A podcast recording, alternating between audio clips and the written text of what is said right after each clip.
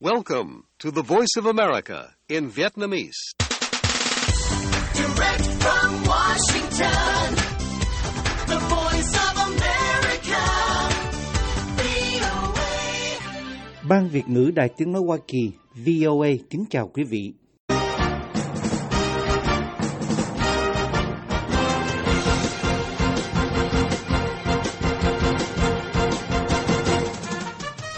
Trong chương trình thời sự quốc tế của đài VOA sáng thứ Tư ngày 7 tháng 2 năm 2024 về Việt Nam, mời quý vị theo dõi các tin tức thời sự đáng chú ý bao gồm Israel tấn công dữ dội vào Khan Yunis trong lúc Mỹ nỗ lực thúc đẩy lệnh ngừng bắn.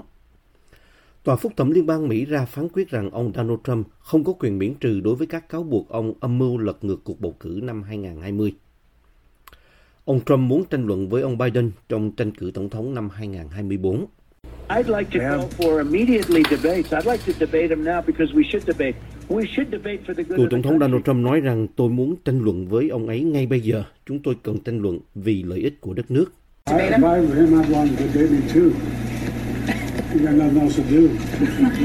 Tổng thống Biden nói rằng nếu tôi là ông ấy, tôi cũng muốn tranh luận. Ông ấy chẳng có gì để làm. Mời quý vị theo dõi thông tin chi tiết. Lực lượng Israel đã giết chết ít nhất 14 người Palestine trong các cuộc không kích khi họ tiến hành cuộc tấn công dữ dội vào thành phố chính ở phía nam Gaza, Khan Yunis, hôm thứ Ba, giữa lúc nhà ngoại giao hàng đầu của Mỹ đang theo đuổi nhiệm vụ môi giới cho lệnh ngừng bắn ở Gaza trong cuộc chiến đã kéo dài 4 tháng. Israel cho biết lực lượng của họ đã tiêu diệt hàng chục tay súng Palestine trên khắp Gaza trong 24 giờ qua, khi giao tranh tập trung vào thành phố Khan Yunis ở phía nam và một cuộc tấn công đầy đe dọa sắp xảy ra tại một thị trấn biên giới gần đó có đông đảo người di tản. Ngoại trưởng Hoa Kỳ Antony Blinken đã đến Ai Cập để hội đàm sau khi dừng chân ở Ả Rập Saudi trong cuộc xung đột mới nhất ở Trung Đông mà người Palestine hy vọng sẽ đạt được lệnh ngừng bắn trước khi lực lượng Israel tấn công vào rìa phía nam của Gaza, nơi hơn một triệu người dân Gaza đang trú ẩn. Đây là chuyến đi thứ năm của ông Blinken tới khu vực kể từ cuộc tấn công chớp nhoáng của Hamas từ Gaza vào Israel vào ngày 7 tháng 10, dẫn đến chiến tranh, và là chuyến thăm đầu tiên của ông kể từ khi Washington làm trung gian đưa ra đề nghị với sự đóng góp của Israel về lệnh ngừng bắn kéo dài đầu tiên trong cuộc xung đột. Phía Hamas cho biết họ vẫn đang cân nhắc đề xuất này. Người phát ngôn Bộ Ngoại giao Hoa Kỳ Matthew Miller cho biết ông Blinken và Thái tử cầm quyền của Ả Rập Saudi đã thảo luận về các bước trong khu vực nhằm đạt được kết thúc lâu dài cho chiến tranh, giải quyết thảm họa nhân đạo ở Gaza và hạn chế khủng hoảng lan tỏa trong khu vực.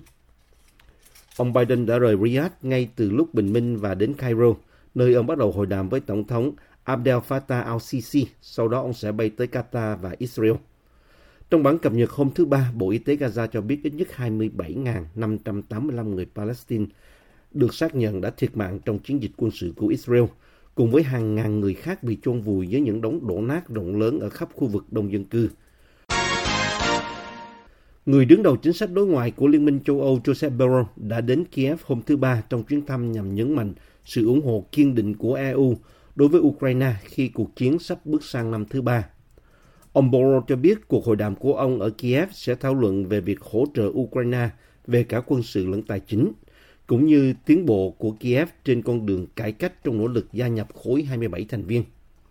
Sự xuất hiện của ông Barrow diễn ra vào một thời điểm quan trọng của cuộc chiến. Đây là chuyến thăm thứ tư của ông tới Kiev kể từ khi cuộc xâm lược toàn diện của Nga bắt đầu vào tháng 2 năm 2022.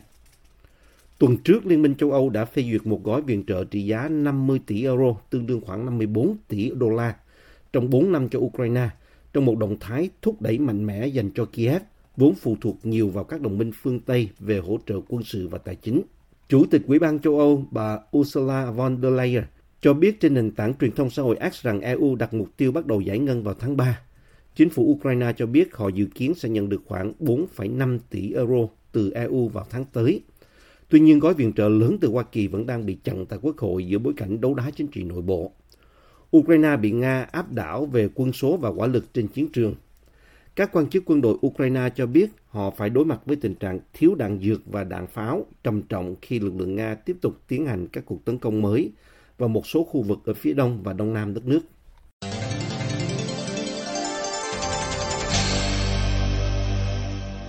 Lực lượng hải cảnh Trung Quốc cho biết họ đã tuần tra vùng biển thuộc quần đảo Điếu Ngư vào hôm thứ Ba, là khu vực ở biển Hoa Đông mà cả Trung Quốc, Nhật Bản và Đài Loan đều tuyên bố chủ quyền.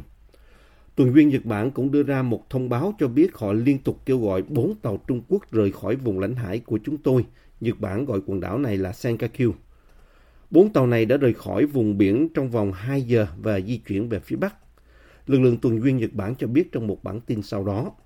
Mối quan hệ của Nhật Bản với Trung Quốc lâu nay luôn gặp trở ngại bởi tranh chấp lãnh thổ đối với nhóm đảo không có người ở này. Thủ tướng Nhật Fumio Kishida đã lặp lại những quan ngại sâu sắc của Nhật về vấn đề này khi ông hội đàm với Chủ tịch Tập Cận Bình tại Hoa Kỳ vào tháng 11. Chính phủ Nhật Bản cho biết vào thời điểm đó. Bộ trưởng Tư pháp Thái Lan đang xem xét truy tố cựu Thủ tướng Thái Lan Thạc sĩ Sinawat, người đã bị kết án vì cáo buộc xúc phạm chế độ quân chủ quyền lực, một quan chức cho biết hôm thứ Ba. Giữa lúc chỉ còn vài tuần nữa là ông có thể được phóng thích sớm. Đơn kiện liên quan đến một cuộc phỏng vấn của ông vào năm 2015 tại Hàn Quốc và được đề trình bởi chính quyền điều hành Thái Lan sau khi quân đội lật đổ chính phủ do em gái của ông Thaksin lãnh đạo. Ông Thaksin đã nhiều lần cam kết trung thành với chế độ quân chủ. Xúc phạm hoàng gia là một hành vi phạm tội nặng và là một sự bôi nhọ nghiêm trọng ở Thái Lan, nơi hiến pháp quy định nhà vua phải được giữ ở vị trí được tôn sùng. Luật khi quân của Thái Lan là một trong những luật nghiêm khắc nhất thế giới, với mỗi hành vi phạm tội có thể bị phạt tới 15 năm tù. Ông Thạc Sĩn, một thủ tướng đầy ảnh hưởng từ năm 2001 đến 2006, đã có chuyến trở về quê hương ấn tượng vào tháng 8 năm ngoái. Sau 15 năm sống lưu vong để rồi phải chịu án 8 năm tù vì tội lạm dụng quyền lực, sau đó được nhà vua giảm xuống còn một năm. Tỷ phú này đang bị giam giữ tại một bệnh viện với tình trạng sức khỏe không được tiết lộ và vẫn chưa phải ngồi tù một đêm nào. Ông sẽ hội đủ điều kiện để được phóng thích vào cuối tháng này. Người phát ngôn của văn phòng tổng trưởng lý nói với các phóng viên rằng việc trì hoãn 7 năm trong việc giải quyết đơn kiện xúc phạm hoàng gia là do ông Thạc Sỉn đã ở nước ngoài. Ông không đưa ra không thời gian khi nào sẽ đưa ra quyết định, đồng thời cho biết thêm rằng ông Thạc Sỉn 74 tuổi đã phủ nhận hành vi sai trái và gửi cho chính quyền một lá thư yêu cầu sự công bằng. Ông không nói chi tiết về cáo buộc chống lại ông Thạc Sỉn. Podcast Thời sự quốc tế của Đài Tiếng Nói Hoa Kỳ VOA cập nhật tin tức thời sự quốc tế mới nhất mỗi ngày, các chuyên mục đặc biệt về Việt Nam và thế giới, các bài phỏng vấn, tường trình, bình luận và phóng sự của phóng viên và cộng tác viên đài VOA về các vấn đề liên quan đến Việt Nam và quốc tế. Mời quý thính giả đăng ký podcast Thời sự quốc tế VOA trên các ứng dụng Spotify, Google Podcast, Apple Podcast hay trên bất cứ ứng dụng phổ biến nào để nghe podcast Thời sự quốc tế VOA mới mỗi ngày.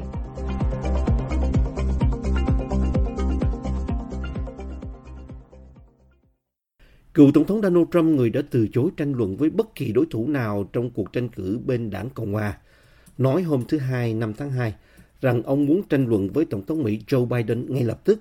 I'd like to call for immediately debates. I'd like to debate them now because we should debate. We should debate for the good of the Ông Trump nói trong một chương trình phát thanh có người dẫn là nhà bình luận theo đường lối bảo thủ Dan Bonkino rằng tôi muốn tranh luận với ông ấy ngay bây giờ vì chúng tôi cần phải tranh luận. Chúng tôi cần tranh luận vì lợi ích của đất nước. Khi được các phóng viên hỏi trong chuyến đi tới Las Vegas hôm 5 tháng 2 về việc ông Trump đề nghị tranh luận, ông Biden, đảng viên Dân Chủ, nói I, if I were him, I'd want too. Ông Biden nói nếu tôi là ông ấy tôi cũng muốn tranh luận với tôi. Ông ấy chẳng có việc gì để làm.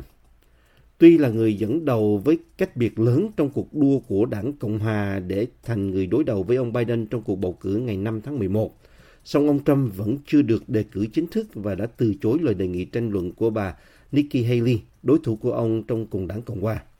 Đáp lại những phát biểu của ông Trump, ban tranh cử của bà Haley nói trong một tuyên bố rằng ông quá nhát không dám tranh luận với bà.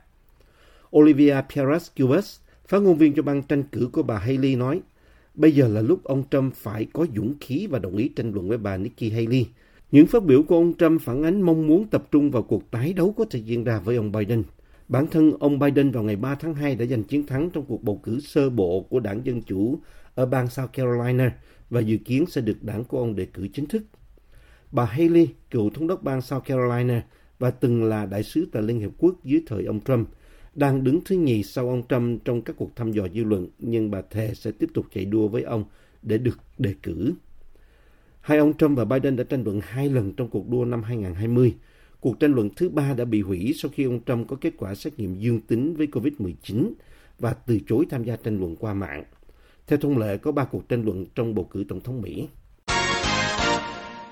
Một tòa phúc thẩm liên bang Hoa Kỳ hôm thứ Ba ra phán quyết rằng ông Donald Trump không có quyền miễn trừ đối với các cáo buộc cho rằng ông âm mưu lật ngược thất bại trong cuộc bầu cử năm 2020.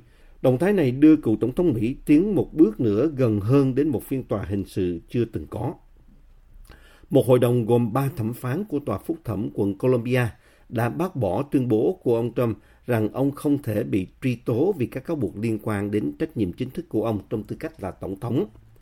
Phán quyết mà ông Trump gần như chắc chắn sẽ kháng cáo bác bỏ nỗ lực của ông nhằm tránh bị xét xử với cáo buộc làm suy yếu nền dân chủ và việc chuyển giao quyền lực, ngay cả khi ông đang tăng cường vị trí là người dẫn đầu cho đề cử tổng thống của đảng Cộng hòa.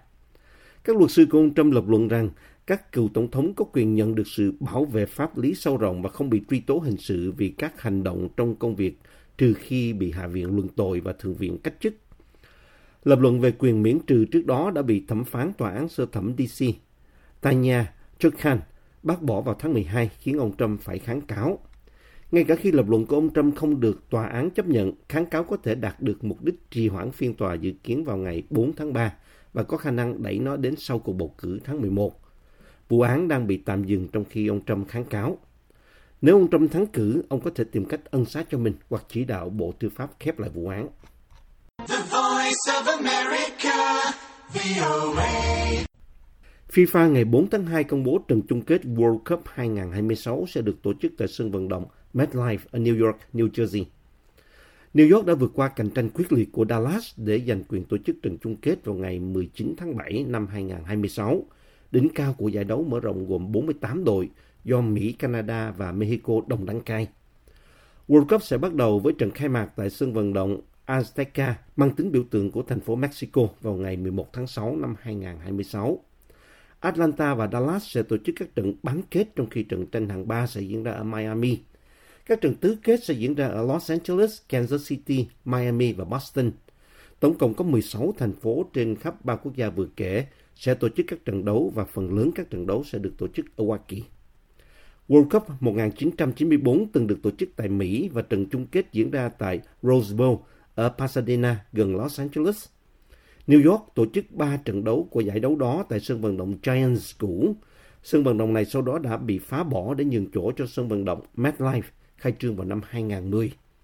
Sân vận động MetLife có 82.500 chỗ ngồi, nằm ở bên kia bờ sông Hudson, đối diện với New York, ở East Rutherford, bang New Jersey, và là sân nhà của hai đội bóng bầu dục NFL New York Giants và New York Jets, nhưng đã tổ chức một số trận bóng đá quốc tế bao gồm cả trận chung kết giải đấu Copa America 2016.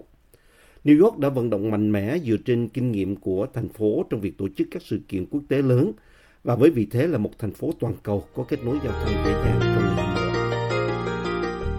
Chương trình thời sự quốc tế của đài VOA xin được kết thúc ở đây. Hẹn gặp lại quý thính giả trong bản tin thời sự quốc tế ngày mai. This program has come to you from the Voice of America, Washington.